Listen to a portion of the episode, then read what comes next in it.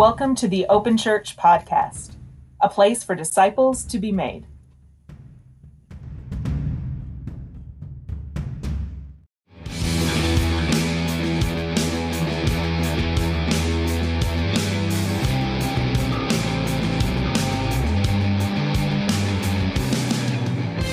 Hello, everybody. Welcome back to the show.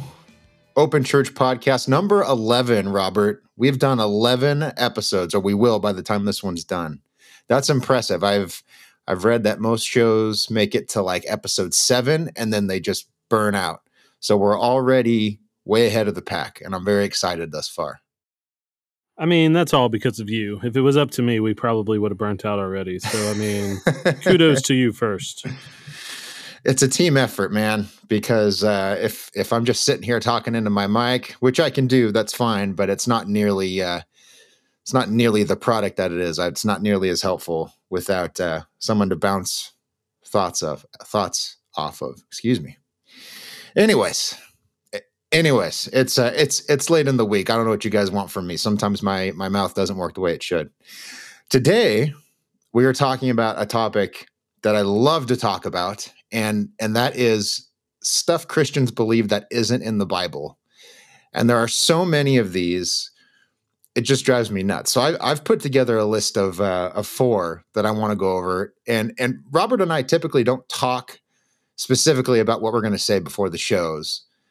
Um, so I'm very curious to see what you're going to say, Robert. Like what? And I mean, as a pastor, I'm sure there's a lot of things that maybe don't occur to a lot of people that you um, are just so annoyed by. um, so so let's dive right into. Why don't why don't you give us the first one? Um, I, I'm I'm assuming you have multiple. So so tell me like what what do you see that a lot of Christians believe that has no biblical basis whatsoever? Well, here's a non-controversial one to just start us right off. and I just, of course, um, hell. Hell is something that is really something interesting if you look at biblical hell versus even what the listener would be understanding of hell. Um, I'm just going to give a couple of examples. The listener can always uh, ask for more if they want to, or um, research this themselves. Uh, Mark 9, uh, Matthew 25, both very good examples of how hell punishment, uh, damnation and whenever it comes up, whenever Jesus is talking about hell, he is always talking about those who think they are in the kingdom of God and don't really care. They're not actually pursuing the kingdom of God. They could be pursuing self righteousness, as in with the Pharisees multiple times throughout the Gospels. Or Matthew 25 is a very interesting one, talking about the apathy of the believer um, and this is where a lot of the weeping, gnashing of teeth, uh, you know, go away from me. I never knew you kind of stuff comes into scripture. And so, my pet peeve there is we have made the gospel where it becomes a heaven or hell debate, and we fail to look at how hell is actually used in scripture and what it's actually talking about. That's not me saying there's not a hell, there is. And that's not uh, me saying that it's not about um, eternal, uh, as as the phrase would be used, damnation. What bothers me and what is not in the Bible is how hell is manipulated to make people make emotional decisions instead of decisions based on faith, based on um, even reasoning, although there is still a faith component to our faith. You cannot out reason somebody with faith. So at some point, they have to make a decision that they're going to believe something. They're going to put their faith into something, right? But hell as a manipulative device really bothers me. Okay, I started off with a nice softball. What about you?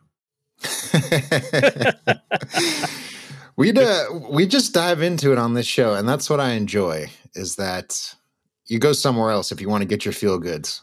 Uh, we don't do feel goods here. I mean, I guess we have the ultimate feel good in salvation through faith in Jesus, but we're not here to, you know, go to a mega church if you want uh, if you want fluff. that's that's really good. I would I would ju- before I go on to the next one, I would just add two things, and I, it didn't even occur to me to talk about this. So this is a good one. Um, the idea of hell as a place of literal fire and torture that's actually not uh, explicitly laid out in the Bible, and and some of the arguments I've heard from scholars center around the idea that like fire and brimstone, all that, that is a metaphor of some sort for what's coming. Um, and it doesn't mean it's pleasant. It means that it's probably far worse than you can imagine.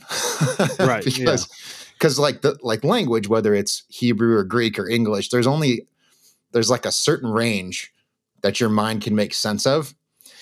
And so that's that's what's in, in view there. So, you know, Jesus compares it to like a like a trash heap, like a burning, smoldering trash heap just outside of Jerusalem and weeping and gnashing of teeth. People Yes, take that yep. and they say, people say, oh, well, that's a phys that's like the, that's your reaction to the physical pain you're experiencing. And what it probably has more to do with is the shame, you know, the the um like in that context, that's the ultimate experience of of being cast out, is being um ostracized from the group, right? You you have failed. You are you are the lowest of the low, kind of a thing. Um, Can I interrupt you real quick? absolutely Um, not. that means I'm going to do it anyway. So I just want to, and I know you said you had two things that that you wanted to add there. I want to point the listener to this.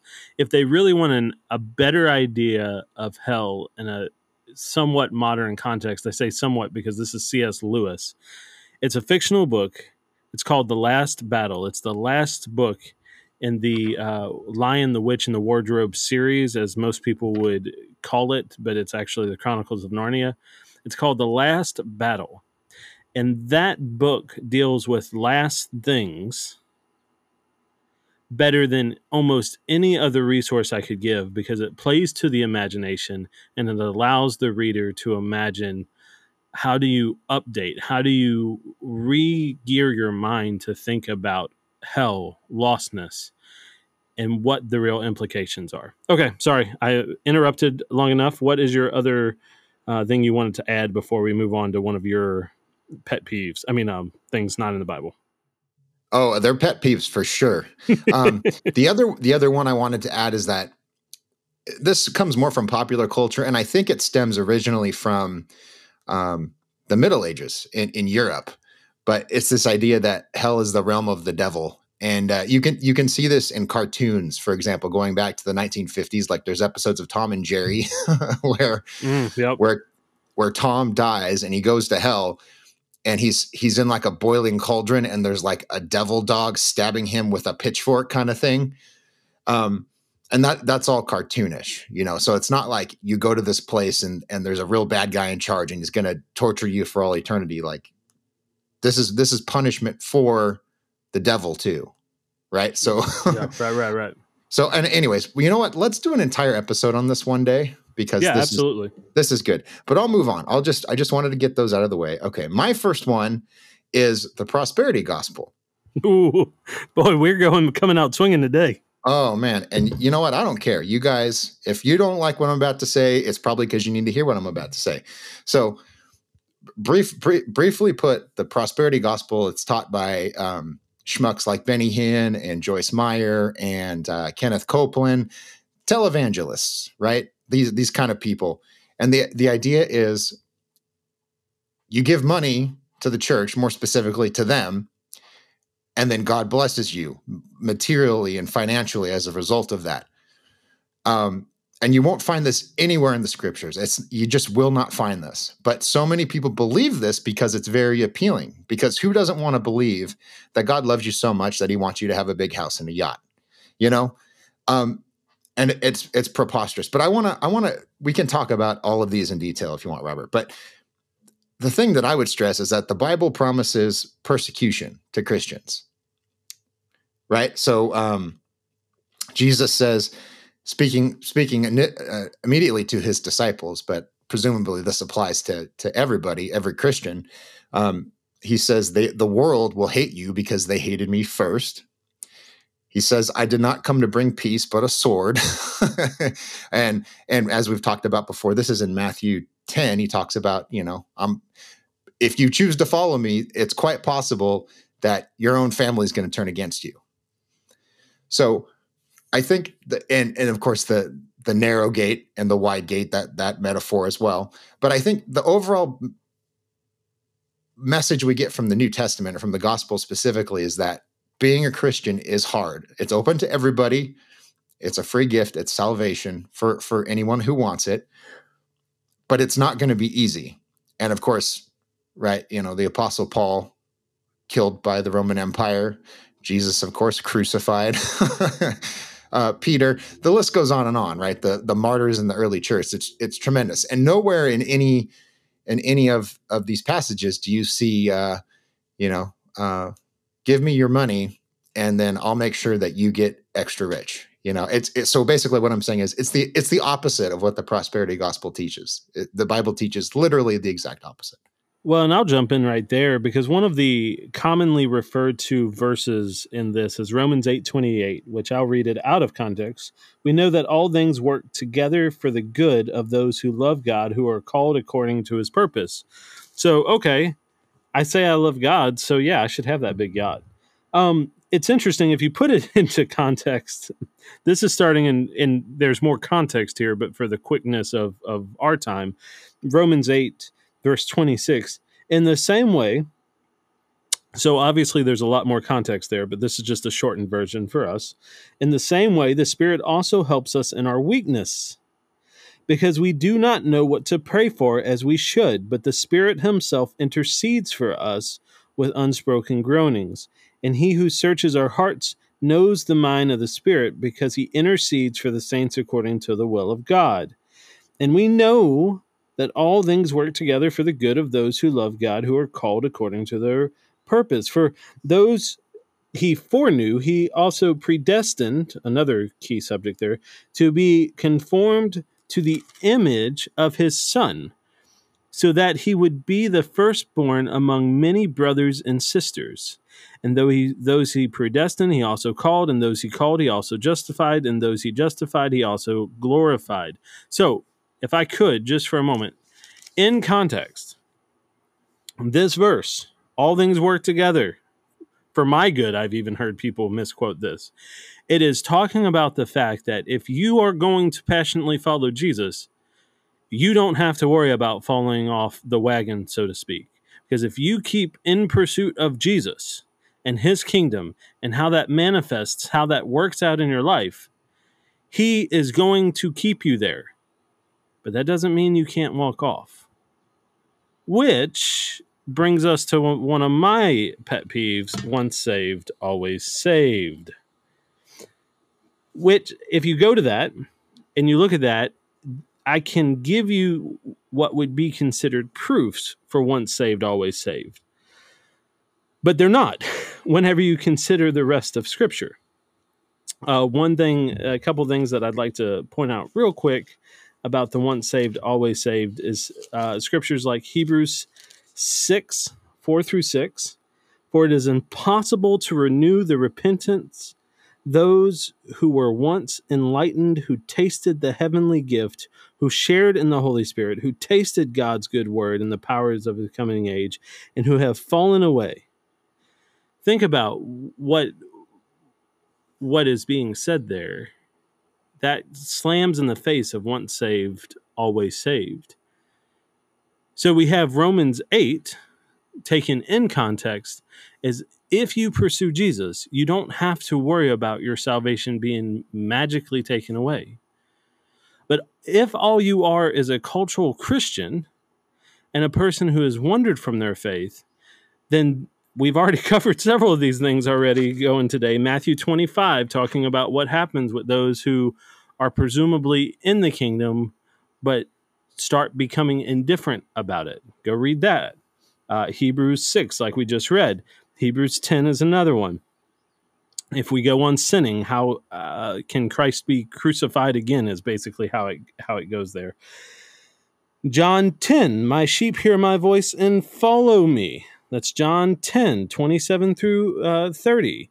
Jesus is talking about his sheep hearing his voice and following him. So, my point to all of that is every scripture uh, that talks about salvation, if you will continue on with that scripture, not just end in the verse, not even end in the chapter sometimes, like in the case of Romans, you will see that salvation, faith in Jesus Christ, results in works. Those works cannot save you. I cannot be a good enough person, of course, but I will want to follow the master if ever I was in pursuit. And if I walk away, there's a whole nother uh, slate of questions that we have to ask about that. Um, so, anyway, those interconnected very well. So, I wanted to interpose right there. Sorry. No apology required. One other verse I'll throw into the mix because I think it pertains to what you're saying. It's First John 2:19. And it says, uh, They went out from us, but they were not of us. For if they had been of us, they would have continued with us but they went out that it might become plain that they all are not of us. So I think that that sort of speaks to what you're saying that basically if you walk away from it you were it, it, it never meant anything to you really. Um and I think it goes to what you were at least implying which is that when you become a Christian it changes your heart. You you become a new person and you you right you go down this road of sanctification and the Holy Spirit is with you this and that all all the details um, but but yeah, you know, if if if you really believe it, you cannot get away from it, nor would you want to. But if you never really had it in the first place, you know, it, it didn't matter. So I just wanted to throw it in there. If you have any comments before we move on, I I do actually. I have two questions for the for the listener, for you to ponder, for me to ponder. I've pondered these much in my life. One is is you know, if all this is false, if if you know, I got to the throne and I was just thrown into hell, the lake of fire, using all those terminologies that we just slammed, um, would would I regret my faith? And the answer is no. I wholeheartedly believe in the Jesus that is laid out in the gospel as revealed by the Holy Spirit that's within within me. I, I believe. Um, not only do I believe, because demons believe and they tremble, but I, I choose to repeat the prayer Your kingdom come, your will be done on earth as it is in heaven. Jesus, have your way in me. So that's one thing. The other thing I like to ask, eh, which is a complete, um, you know, in the face of the prosperity idea, prosperity gospel, is this What if Jesus were to put you in a situation where you wind up in a ditch, and what I mean by that is you're you're impoverished. Um, maybe you're the guy on the side of the road begging. Is Jesus still worth following, even if that's your condition? Now, here's why I ask it that way because in third world conditions, in some of the poorest areas of, of the world, Christianity, following Jesus, your kingdom come, your will be done, is said the loudest and proudest in some of those situations where persecution is some of the toughest. So, one must consider, especially from first world conditions that we live in, if that were us, is Jesus still worth following? And there's actually scriptural precedent for this. Uh, 2 Timothy 2.20, the context around there. 1 Corinthians 12.23, the context around there. Both of these talking about um, vessels in a house that are honored and dishonored. And 1 Corinthians 12.23 is really fascinating because it's talking about um, the members and parts of our body that are honored and dishonored. And talking about the things that are quote unquote dishonored, and think about genital parts, private parts, right? we actually show them more honor. And so, what is the point of all of this? Is that the writers are actually showing us and telling us through examples that were contextually relevant of their day that indeed, just because you think you're a failure, just because you think that you're not prosperous, just because you think that, oh, I follow Jesus, but it looks like everything's turning poorly right now the story's not over from your perspective. You have no idea how God is actually using this for his good and for your good and to for the uh the story of redemption to take place in people around us. So just some stuff I wanted to add there, right? Uh, and and I'm almost becoming preaching, so uh, I think it's time to turn it over back to you. Okay, my second one is as follows: Jesus, the nice guy, and uh, I can't stand this this this assumption or this this yeah it is an assumption I guess the best way to put it, and it's you see it in in multiple groups of people, so especially among like uh, seeker sensitive churches, a lot of mega churches, the, the the way that they teach the gospel, the way that they teach about Jesus is that he was just this really nice guy, you know, and he just kind of walked around and he loved everybody and he's just great, man. Um, which is true to a certain extent, right? Jesus came into this world and died for us. So there is no greater example of love than than giving up your life. I, you know, perfectly legitimate biblical understanding. But Jesus had no problem calling out nonsense when he saw it. And throughout the Gospels, you see him uh, arguing with um, the religious leaders and the Pharisees. And uh, let me let me come up with a few examples. So in Matthew 23, he calls the Pharisees hypocrites. And by the way, just so you understand, these are like the the the scholars of the day, the religious leaders. You know, this would be the equivalent of walking into a church and calling your pastor a, a, hypocrite or a liar. You know, so this is deeply deeply offensive what he's doing. You know, p- people didn't do this for the most part, right? This was not how you got along in society. You're gonna have a bad time if you do this. Um, in John 8 44, again, he's speaking to the religious leaders. He says, You are of your father, the devil. Excuse me. That's just so amusing, just the, the, the, contrast between what people think and what actually happens. Um, in Matthew 12, 33 through 37, he, Jesus talks about uh, you shall know a tree by its fruit. The implication being that um, if you're a bad tree, you're going to produce rotten fruit. um, he calls calls the Pharisees a brood of vipers. Um, he also says, "By your words you'll be justified; by your words you will be condemned." Uh, this is very, I mean, this is very clear language, right? That, like, in, in other words, there's consequences to what you say and do uh, you're a hypocrite. Um, you don't know what you're talking about. Uh, in Matthew 12, 5, again, talking to the, the, the Pharisees, he says, Have you not read? Which is incredibly condescending because that's all these guys do is read the law, right? All they do is, is study and interpret the Old Testament. And in the ancient world, this was this was a really important aspect of their their honor and shame culture. And our the guest we had a few weeks ago, JP Holding, has written a lot about this. But there's this concept in the ancient world of uh, challenge riposte. And it's basically this idea of like a verbal joust. You know, so you would get into an argument with someone publicly, where like this is the setting where that would be appropriate. And the art of the insult in that sense was very, very uh, important, you know. So if you could win an argument in this setting, this boosted your honor rating, and this is what Jesus is doing in these confrontations um, with the Pharisees is is right right they ask him a loaded question and then he flips the question on its head and they look stupid as a result of that you know? Yeah sure. um, so anyways i'm i'm i'm rambling a little bit. My my point here is that jesus loves us came to the world to die for us 100% true. But this idea that that he was a nice guy and a pushover it's obviously false. And then of course there's the flipping over of the money changers tables in the temple. I mean this is like this is so deeply offensive and and and if you're wrong it's totally inappropriate right? Now he wasn't wrong so that's that's why it worked. Um but this idea that a lot of modern churches push is like oh we're just supposed to be nice all the time and i think that the point that it's illustrating is that you need to be very forceful in standing up for what's true um though you're supposed to do that with love.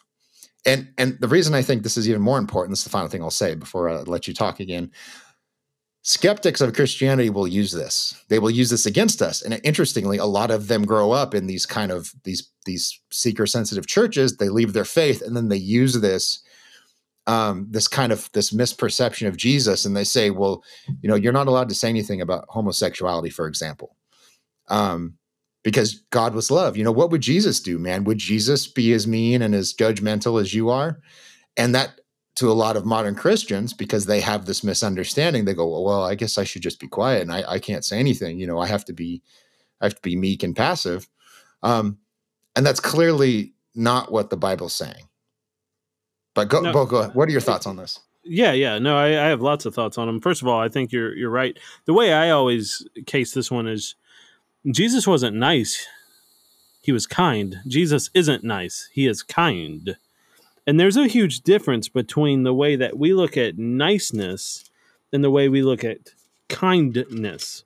So even the way we commonly use the word kind now, it's almost uh, a synonym for nice, but it's not. Kind is uh, let me let me put it in a in a modern example. So I'm going around, uh, and I mean, as disgusting as it sound, I have I have a booger on my face. Nice is this idea. Okay, we're going to just turn our head, put it down, put it up, pretend that doesn't exist. Kind is the person who comes and says, "Hey, you know, you got you got something on your face there." Um, and then if you don't get it the first time continues to say no no like you know to the right or to the left or whatever there's a, just a quick example of the difference between nice and kind now what would you rather a person be i think most people well I, I don't know anymore but at one time most people would rather somebody be kind jesus is kind but kindness is sometimes pointing out or pressing at the sore spot in order to make it not sore anymore. One of the best examples of this is Jesus and the Samaritan woman, Jesus and the woman at the well. However, you want to case it, this is John 4. And I, I just I find it so interesting. Uh, give you just one example. Go call your husband, Jesus says, and come back here. I don't have a husband. Jesus says, You've said correctly. You've had five husbands, and the man you're living with now um, we'd we you could even use the word the man you're shacking up with now is not your husband.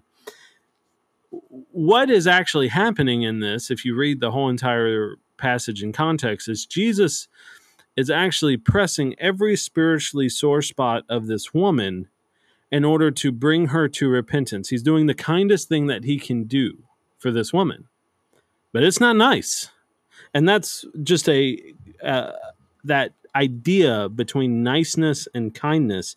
Jesus is kind, not nice. I'll give uh, another quick example. This is John 1. And I just want you to get the idea of this whenever you're talking about Jesus is a nice, nice dude, kind, not nice. So, um, this is John 1 verse 40 uh, Andrew Simon Simon Peter's brother was one of the two who heard John and followed Jesus. He first found his brother Simon Simon Peter, and told him, We have found the Messiah. And he brought Simon to Jesus. When Jesus saw him, when he sees Simon, You are Simon, son of John. I think I'll call you Peter. And what happens here, if you actually connect the Gospels, is Peter is like, this dude's weird.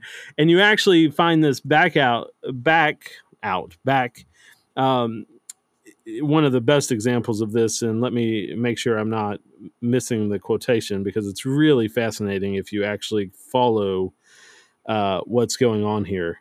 So, if you go back to Matthew 4 um, and Luke 4, you'll have other variations of the story of how John and Jesus meet. Luke 4 is the most interesting because you have John 1 where Peter meets Jesus and or Simon, we'll use it for this example. Simon meets Peter and he says, "Hey, yo, Peter, you're going to be the rock on which I build this church."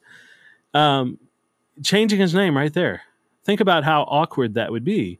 And then you have, if you combine that with Luke 4, you actually find this that Simon Peter does not actually follow Jesus at first. It would seem to be he's a little bit scared off until the episode in Luke 4 uh, where they cast their net on the opposite side of the boat that they've been casting all night, and, it's at that, that point that uh, Peter becomes a follower of Jesus. Now, why am I saying all this? It's a little rambling. I, I just want to point out and back you up on this. Like Jesus is not a nice dude. Um, some would even say, like modern times, is a little social, socially awkward. He's the person who comes through in, and like instead of pretending a the white elephant isn't in the room, I mean, he, he's the guy who's going to point out the white elephant. and that is kindness because we don't have to pretend anymore. Anyway, I, there, there we go. I just just went on it. I just totally back you up on that. A couple of other examples that get me going on that one. Do you? I mean, I feel like I've already given another whole point, but would you would you like to go with another one of yours, or want me to go? Uh, just one final thing I'll say, and then you can. It technically is your turn since uh, no, I just that, w- that was I my just talked one. right over you. So you It's know. okay. It's perfectly fine. This is great. I the one thing I would add to what you just said is that this is why I think the gospel is so deeply offensive to people, especially today, because when you confront people, and just to give one specific example, I was talking to someone a while back about pornography, and um, I, I was. It, do, it doesn't matter. I was just saying I don't use this anymore. I don't need this anymore. Uh, I have no desire for it because it's it's poison for your soul, basically. And I said, um, it's it's the equivalent of cheating on on your spouse or your or yeah, it's it's the equivalent of cheating. And the person I was talking to was just blown away by this, and they were like, "What? Like how? That's that's ridiculous!" And and they were sort of backed into a corner, and they don't like that. You know, no one really does when you're confronted with your with your failings. Um, but the overall point I would make is like the like the gospel and then the specific teachings and the expectations that Jesus lays out for us are very offensive. People do not like this one bit. And I think this is what we're outlining here, right? Is that, you know, being confronted with the truth, it's very unpleasant sometimes, though though very necessary. But I'm done. Uh, what's your next point? Well, it kind of goes right up right with you. Um, this idea of life's purpose. Um, you will hear this multiple times throughout a person's life. Like, I just don't know what God wants me to do. I just, I don't know. I don't know. And and, and it kind of goes hand in hand because we actually just look. I, this is going to sound bad, and you're going to love it or hate it, but we use the Bible as a talisman, as something to give us permission or to guide us. And we forget that the whole entire purpose of this, the whole entire purpose of redemption, is putting us back into God's plan, redeeming us to God's purpose. So, whenever you're talking about your life's purpose, how it's going to look could go a thousand ways, but what's at the core of it, it's actually actually pretty pretty clear and pretty quick in scriptures. Matthew 28. Hey, everything's mine, Jesus says. All authority has been given to me in heaven and on earth. Go make disciples. Go teach people. Go engage with people. I mean, that's that's a pretty easy one. I'm going to give a couple other ones. I don't want to anybody to ever think think that I say the same thing over and over again. Uh, My, Micah six eight. Uh, man, uh, mankind, he has told each of you what is good. And what is it that the Lord requires of you? Act justly, love faithfulness, and walk humbly with your God. Um, that one's kind of clear, right? I mean, that's that's right there. I'm gonna give it just a couple more, and then I'll go right back over to you. Get any thoughts that you might have on it. But First Corinthians eight three is another one and of course always take these things in context uh, this is just quick fire uh, ministering here but if anybody loves god he is known by him there we go. How did jesus sum it up? Love god with all your heart with everything you are and love your neighbor as yourself.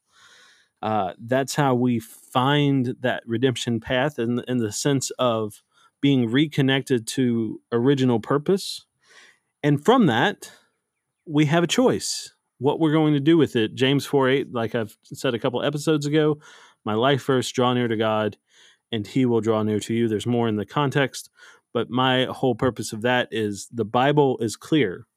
What is our life's purpose? Pursue God, go after him in his ways. See how that manifests in our lives and trust him with it. I'm not saying don't consult God, but you know, should I have a strawberry pop tart or a maple pop tart today? Um, you know, God's not a magic eight ball, is what I got to say about that. That's so good. This ties into what my next one, um, and these th- these overlap perfectly. But the the the saying that quote God told me, um, I hate this so much. Excuse me.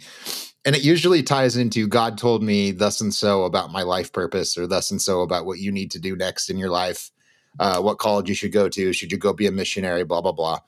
Um, nowhere in the Bible will you find any sort of commentary that says, you, person reading this, uh, God's going to tell you in a still small voice, or you're going to have a dream, or, um, you know, there's going to be some special way that God interacts with you regularly to tell you what you need to do in life. Um, the way the way I like to put this, and it's it's actually a quote from a theologian named Justin Peters, but what he says is this. He says if you want to hear god speak audibly read your bible out loud. Um and and it's it's great. And the, just some scriptural support for this. So Second timothy 3.16 basically says scripture is sufficient for everything that you need right for for for correction and for learning and all, all of these specific things I'll, I'll bring up the verse in a second i don't have it right in front of me but the basic idea is read your Bible. And as you were talking about that that verse in James, right? Draw near to God, and He will draw near to you. Um, there's another theologian I like. His name's v- uh, Voddie Baucham, and the way he summarizes this is: read your Bible, learn to think biblically. And as you like, as you read your as you read your Bible every day, and you start to internalize what it says, your perspective changes, and you start to understand how you're supposed to behave in the world. And you gave some some great examples, right? Make disciples, you know, do this, do that. But you start to think about your place in the world and your behavior in terms of does this bring me closer to God? Am, am I doing what God commanded me to do? And things start to become clear. And then when you add in the the fact the fact that you're supposed to pray every day, you know, this is your communication with God. It's not a conversation. That's explicitly not what I'm saying. It's exactly the opposite. You hear a lot of the same televangelist types. They will say, you know, uh, prayer is your conversation with God. You know, you talk to him and he talks back. What, you don't think he talks back to you? No, he doesn't. That's not that's not what's in, in view here in the Bible. Um, but but I'll, I'll stop there. That that's my my overview of that. God doesn't tell you anything in this kind of like magic genie whisper in your ear kind of way. Yeah, and I'll go right through there. I mean, there's been times in my life where um like whenever I was going home from a mission trip to New Mexico, um, I knew in my heart, and I would only way I know how to voice it to somebody is I heard God say, "You will move there." Um, but it's not like I heard an audible voice. It was in my heart that like, and like I hate using words like this. It's your sometimes like your gut, whatever. People will use these kind of terminologies. But let me the scriptural reference, since we're always first and foremost we're going to the scriptures. James one five six uh, James 1 5 through, through 6. If any of you lacks wisdom, let him ask of God, who gives to all liberally and without reproach, and it will be given. But let him ask in faith with no doubting, for he who doubts is like a wave of the sea driven and tossed by the wind. And the reason why I read that last part too is you can ask God all day long for things like, oh God, I just I, I need enough money to pay my bills at the end of the month, whatever. Um, you know, it's probably going to be the answer. If you're not working, might need a good job. Um, or if, and the reason why, like, there's also another thing, like, uh, this this idea of God helps those who helps themselves. I get where people have that rooted from. That is not scriptural. What is scriptural it, eh, are, are, different things throughout the scripture talking about um, basically if you don't work, you don't eat. The point of this being is that if you lack wisdom, if you really have in, in anything, you should consult God first. But the way He's going to answer you, once again, I mean, you've already brought it up with the with uh, the Know Your Bible. Uh, if you want to hear God's voice, uh, read the Bible out loud. I like that one. That's a good one. Um, there's a good free King James version of the Bible that has um, uh, what is his name? Um, is it Earl K. Jones? That's not right. The voice of Mufasa is reading uh, anyway, that's on Audible. Um, my the point of this is, is like this is a lifestyle. This is life's purpose to pursue God. Where we come into problem is whenever we're trying to microwave it and get ahead of the line, so to speak, um, and bypass the scriptural discipline that God does call every believer to, um, including those with special needs. There are a lot of resources, especially today, for the special need person. If you have, like, I have a lot of people who have dyslexia uh, that I talk to. We have audio Bibles. Um, you know, for the blind, there's Braille Bibles. Uh, for the person who speaks a whole another language, almost every single language it has been translated to uh, something over four thousand languages. What is my point in all this? Is if you want to pursue God, all the avenue is there. So if you're not pursuing God, if you're not pursuing the purpose He's already laid out for you, eh, maybe you don't actually want to pursue Him. Okay. Oof, man, I'm like on it today. Yeah, we're we're bringing it out of each other. I think is what's going on. Um, I would just add before we wrap up, and, and you can give another one if you have another one. Uh, the problem with this whole God spoke to me thing is it basically it removes any restraints or any check on people saying things that are outrageous or foolish in God's name. So you know, you will see these preachers, these televangelist people, like uh, who's another one? Like Beth Moore is another great example where she'll get up in front of thousands of people and she'll say, you know, I was having a conversation with God and he told me to brush this man's hair. And I'm thinking to myself as I'm watching this clip, now why would the creator of the universe tell you to go brush a stranger's hair? Like what what purpose does that serve? What what benefit do you get out of that? Does he get out of that? It, it, the, right? There's no there's no point to it. But when the Bible is our foundation and the things we believe and the things we do are grounded in the scripture, that's all our behavior can be grounded in is is what the Bible teaches us, right? So there are definite limits on what you can say and do. And nowhere does the Bible say anything stupid like that, like go brush a stranger's hair or uh, you know, I'm going to help you pick out a Thanksgiving turkey because, you know, kind of like your Pop Tart example, you know, it's just God guides our paths through the scripture and through praying. But it's not like, man, I really need a good parking spot at the gym. Jesus, please be. But, you know, it's just, it, it just so trivializes God and the Bible. It, it, like it becomes kind of a joke. It's just like this modern self-help sort of, you know, I've got a I've got a cheat code on my video game kind of a thing. Yeah, yeah, it's a tale. I mean, a lot of sadly, if we really reflect with the way that we use the scriptures, and I'll say even things I've done in my past, or maybe even, I mean, there's some things like I, I can remember just a few weeks ago getting so frustrated. Uh, about being broken down and really kind of being aggravated at God, knowing full well the fact that, like, can God miraculously save the truck from doing that? Sure. Is he going to? Not unless it's his will for something like that to happen. Um, why why do I even bring that up? Because like, you know, we're talking about this, and I want the listeners to know like it's normal and it's natural to have this talisman idea of a deity.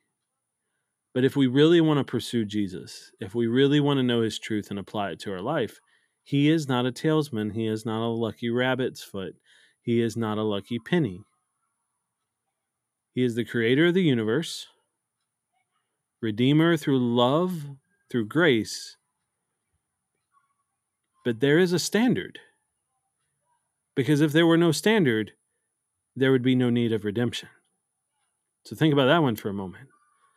You know, talking about nice guy versus kind guy. Kindness is Jesus made the way for us to be restored to a right relationship with God, to come into it.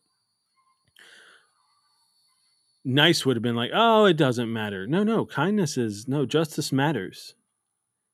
Accountability is still true. But I also paid the price. It's a beautiful thing whenever you really stop and think about it and stop trying to oversimplify it. Wouldn't you say, Cameron? I would. I would. By the way, I've actually heard uh, someone at Bethel Redding, which is like a major charismatic church, actually describe Jesus as the genie from Aladdin. so this is this is a real thing. There are really influential people that say a lot of dumb things. So it's important that people understand this. But I'll I'll stop because I've been going on. Do you have another one for us? Well, you know, if we're gonna just do some softballs today, um, and this is just gonna make everybody mad. Uh, the Trinity is not actually in the Bible. Oh, sir, sir, sir, you better be very careful here.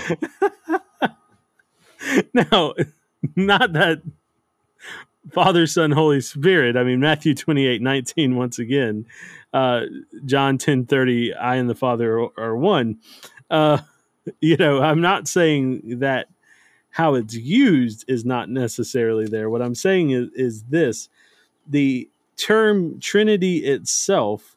Uh, here's another one 1 Corinthians 8 uh, 6.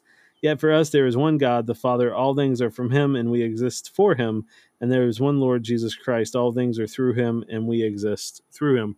Also, you can go to Genesis 1, John 1, you'll find all of, all of these different images of where absolutely what we term as God the Father, Son, and the Holy Spirit are all there together, the Spirit of God.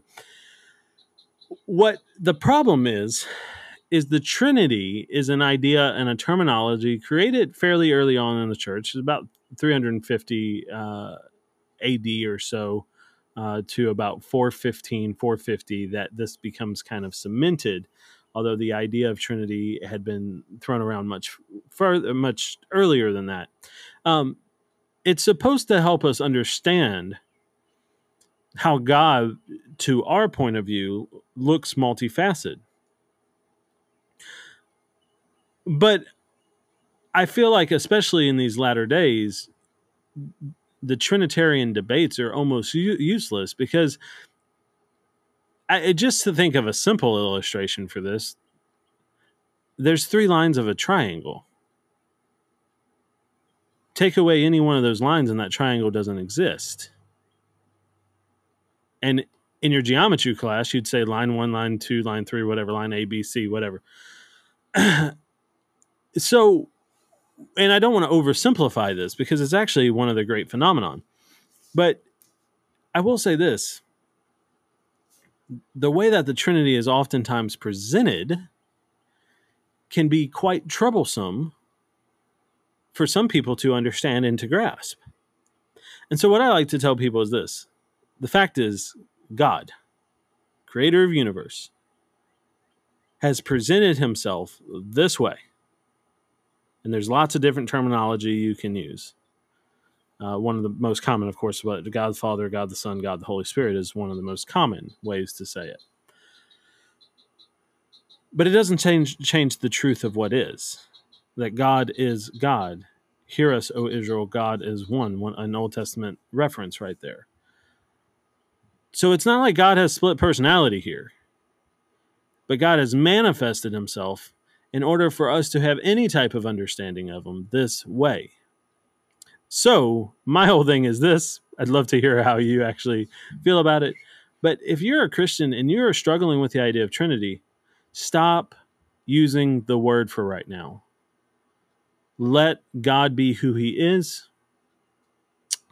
And then after afterwards, you can go back to the idea of Trinity and try to um, because I mean it's important to have common language, right? But I've just seen so many people trip over two terms, Trinity or the oneness of God, and realize these are just terms. What we need to be focused on is who God is revealed to through Scripture. Whew, just gonna make everybody mad today. That's what I'm planning on doing. All right, Cameron, I may have made you mad too. Let's hear it. I'm so mad.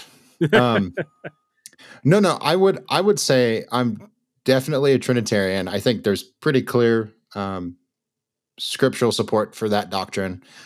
I, think what you're saying that's true though is that we often develop language to describe doctrines after the fact, which Right, is yeah, sure.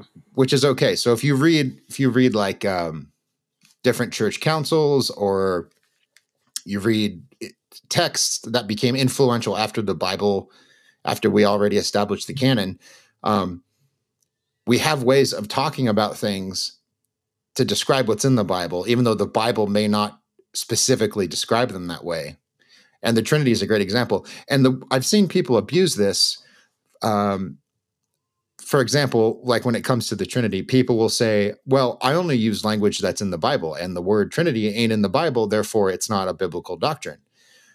But the word Bible doesn't show up in the Bible either. And you use the word Bible to describe the Bible.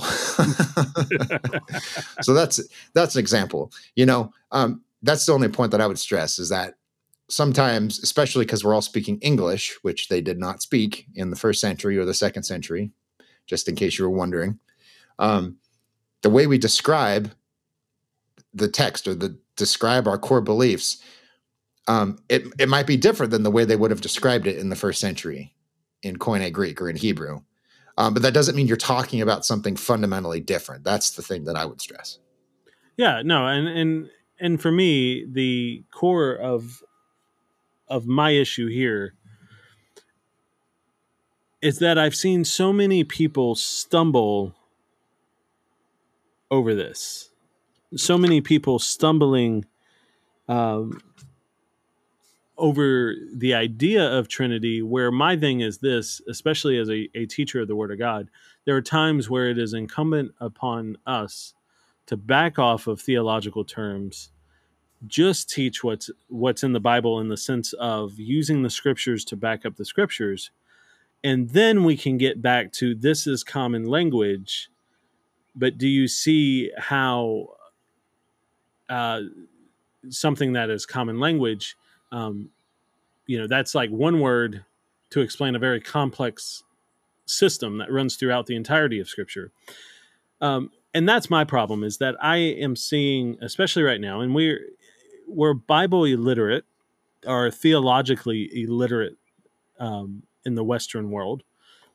Those who have a for, firmer grasp on some of the language that is and i'm talking about all the ologies uh, trinity just being the uh, sacred horse that i decided to stir the pot with today. Um, there's there's this idea if you if you can't explain something then you don't understand it yourself. It's something that's said in in scholarly world talking about you know the five dollar worlds and stuff. You know this because of some of the other work that you do. If you can't explain it then you don't understand it and that's my whole thing with trinity is that i've just seen so many lay people people who seem to be hungry. I mean, I am not the judger of hearts, but they're tripping up over um, just the term Trinity. Um, and very few people are taking the time to truly explain and go through uh, Trinity with them through God. This this uh, the image that God presents of Himself. Um, so that's that's my whole thing is that I, I just see so often a bit of laziness on the part of uh, scholarly teachers or, or trained teachers or people who hold, hold teacher type positions. Um, and that's where I, I come into issues is with the failure to adequately go into the weeds with people and help them understand something and just expecting people sometimes to understand a phrase or a terminology. Um, so yeah, I don't know. I don't know if any of that makes sense. I, am it's a little rambling. I don't want it to go on forever, but does that does that make sense where I'm coming from from the angle I'm coming at here? Totally, and I think that's probably another one that's worth its own show because yeah, yeah. what, what what you're saying. I mean, there's you're saying a lot, but you, you're basically saying people need to be taught what particular doctrines mean and and how do you get from the starting point to that conclusion you know like like yeah. how do you read the bible to get there um are there any clues from history that can help us sort of reconstruct what the early church did like how did they reach the idea of a trinity or um any any number of concepts could work but but i think i get what you're saying um no you you did it you you summarized it quite well and i appreciate that that's that's what I'm here for, man. This is what I do. Um, I've got one more, and uh, I'm curious to get your thoughts on this. I maybe you disagree with me. I'm not sure. Um, the idea of speaking in tongues.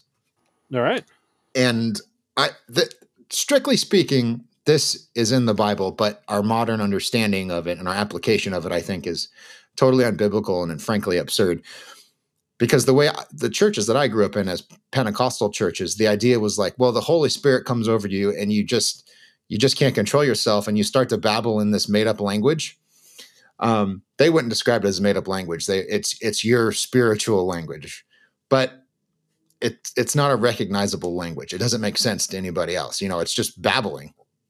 Now, in the Bible, like in Acts chapter 2, um, at Pentecost, when the Holy Spirit comes, you see people speaking in tongues, technically, but they're speaking human languages. The, the interesting thing here, though, is that you have you have Jews, like uneducated Jews, speaking languages, dozens of languages of people from all over the Roman Empire. So these people are present and this is happening, and they're going, wait a minute, aren't these like aren't these Galileans? How do they know? How do they know these languages? This is crazy. And then Peter takes the opportunity to explain what's happening. So, speaking in tongues occurs in the Bible, but it serves a specific purpose to confirm um, that the, the Holy Spirit has come after right after Jesus comes to comes to earth, does his work, goes back up. Holy Spirit's here, and this is a, a very strong confirmation that that this has happened. And in the modern church, especially the ones that I grew up in, and this freaked me out as a kid, man. I mean, you're like 11 years old, and there's people, grown adults, who are just like running around babbling, and they're they're keeling over because the like like like they're heaving, and this is supposedly because God has just overwhelmed them, and it's just very frightening to look at, you know. And I remember getting older and starting to read the Bible for myself. I'm like, man, they they have just so badly screwed this up you know because like in its in its proper context speaking in tongues makes sense but especially in pentecostal churches that like they just get off in these goofy i don't know if heretical is the right word but like not biblical like just just really odd theology. But what, what what's your take on this? Well i mean first corinthians 14 is a very interesting one. Um this is actually the order of church meetings First corinthians 14 26 so i'm just going to cover right there you know you're talking about tongue, tongues specifically but you think about how far far off base the modern church is. Just hear this. What then brothers and sisters whenever you come together each one okay members of it should have a hymn or a teaching or a revelation uh, another tongue or an interpretation. Everything is to be done for building up the body. This is also where uh, Paul is also the one who writes, um, I prefer you to teach than to ever speak in tongues. Um, which is very interesting. But but talking about the laying out of tongues, verse twenty seven, and if anyone speaks in another tongue, what we would call tongues, uh, there are to be only two, or at the most three, each in turn, and let someone interpret. But if there's no interpreter, that person is to keep silent in the church and speak to himself and God. Okay, so that directly references over to Romans 8, uh, verse 26. In the same way, the Spirit also helps us in our weakness because we do not know what to pray for as we should, but the Spirit Himself intercedes for us with unspoken groanings, is kind of where that idea comes from. Um, and he who god who searches our hearts knows the mind of the spirit because the spirit intercedes for the saints according to the will of god. So this is high religious wording as far as like this is the stuff that gets people uh, somewhat irked. In the sense of um, the spirit knowing groanings and all this. But but it all stems back to this and we've said it multiple times through this particular episode what is the pursuit of the individual's heart? Is if it's to show off well paul in First corinthians just taught hey if there's no interpreter keep your tongues between you and god. So whatever tongues is or isn't there's a precedent there that and and i get the reference points that you're making. Um, if if somebody has never experienced what what you're talking about cameron um, it's disconcerting, uh, to say the least. Um, but but my point is, what is the point of like even church itself? What we our idea of church. What is the point? Is the building up of believers, the maturity of the Christians. Ephesians 4 uh, lays this out very perfectly. So, what is the conclusion then? And this kind of leads right into that Trinitarian de- debate, um, as well as far as using language and not making sure that the people in the congregation actually understand the language we're using. What God wants first and foremost is us to be connected to Him, to understand, to follow. And if what we're doing is doing differently than that, then we've got a real issue on hand. I mean, haven't we seen that through all these points of it's not in the Bible? Isn't the whole point of it is we've just made uh, we've made assumptions, uh, we've made summarizations, and I think at the heart of it all is that we have quit at times to keep going to the Word of God and letting it teach us.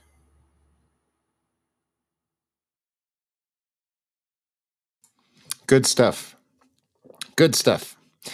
I think you summed it up pretty well, right? The the overall theme of every episode of this show, but this one in particular is make sure that what you believe is grounded in the Bible. Cuz that's that's really all you have as a Christian. If you don't have that, you just have people making stuff up and doing what they want and however they feel is the truth. That kind of that kind of thing. Um, which is stupid. You know, what's the point of that? That, you know, you can do that anyway. You don't have to have Christianity to do that. Just, you know, make up what you want to make up. um, that's good. I think we could do a bunch more of these, but uh, these are these are the ones that have been on my uh, on my mind lately because they're all they're all very uh, they're all very frustrating. But um, thank you guys as always for joining us. Hopefully, you got something good out of this, and if we made you mad, maybe you'll uh, you'll look up what we said. um, before we go, I just want to recommend one article that that I read in preparation for this this episode. This is an article by uh, Costi Hinn, who is Benny Hinn's nephew. And Benny Hinn, of course, is you know the the modern day prosperity preacher. He claims to be able to heal people. He's been caught in fraud multiple times, uh, like having prearranged miracles and this kind of thing. But this is an article at the Gospel Coalition. It's called the Prosperity Gospel Slam Dunk Verse. It's really good. It's just a breakdown of that my my first point, the prosperity gospel. So I'd recommend that uh, that you read that article. And then before we go, Robert, do you have any uh, any suggestions that you want to point people to? Yeah, I mean, any of these topics, anything that you want to research to, um, there is a really good resource. It's called openbible.info. And in, in it, it says, uh, What does the Bible say about? And you can put in any topic you want to. And yeah, a lot of times it's going to give you just hot topic scriptures. And that's whenever you go and read it in the full context and the chapter that it's in. And sometimes you need to go further on in the chapters around it. And sometimes you need to go into the entirety of the book, depending on what subject you're talking about but it's openbible.info. And I have actually found it one of the best tools for quick referencing. And then I've got one more. Um, an interesting thing about Joyce Meyer, it's a person you mentioned um, earlier. Um, it's it's a really interesting thing if you look up Joyce Meyer and the Prosperity Gospel, there's several articles that that will come up, um, and you can actually hear her in her own voice um, rethinking the Prosperity Gospel. Um, and it's wh- why I find that one very interesting is you have a person who has been on this side of the fence, so to speak, and the thought processes of coming out from under that. Um, I find that very, very thought provoking for myself of why was it ever a thing in the first place? Um, and why is it it's still a thing but this is just one person's journey so you can just google joyce meyer um, in prosperity gospel and uh, look at some of the articles that come up there very good Thank you guys for joining us as always. We'll be back next week with another non controversial topic to dive into. Until then, God bless you guys. We'll see you then.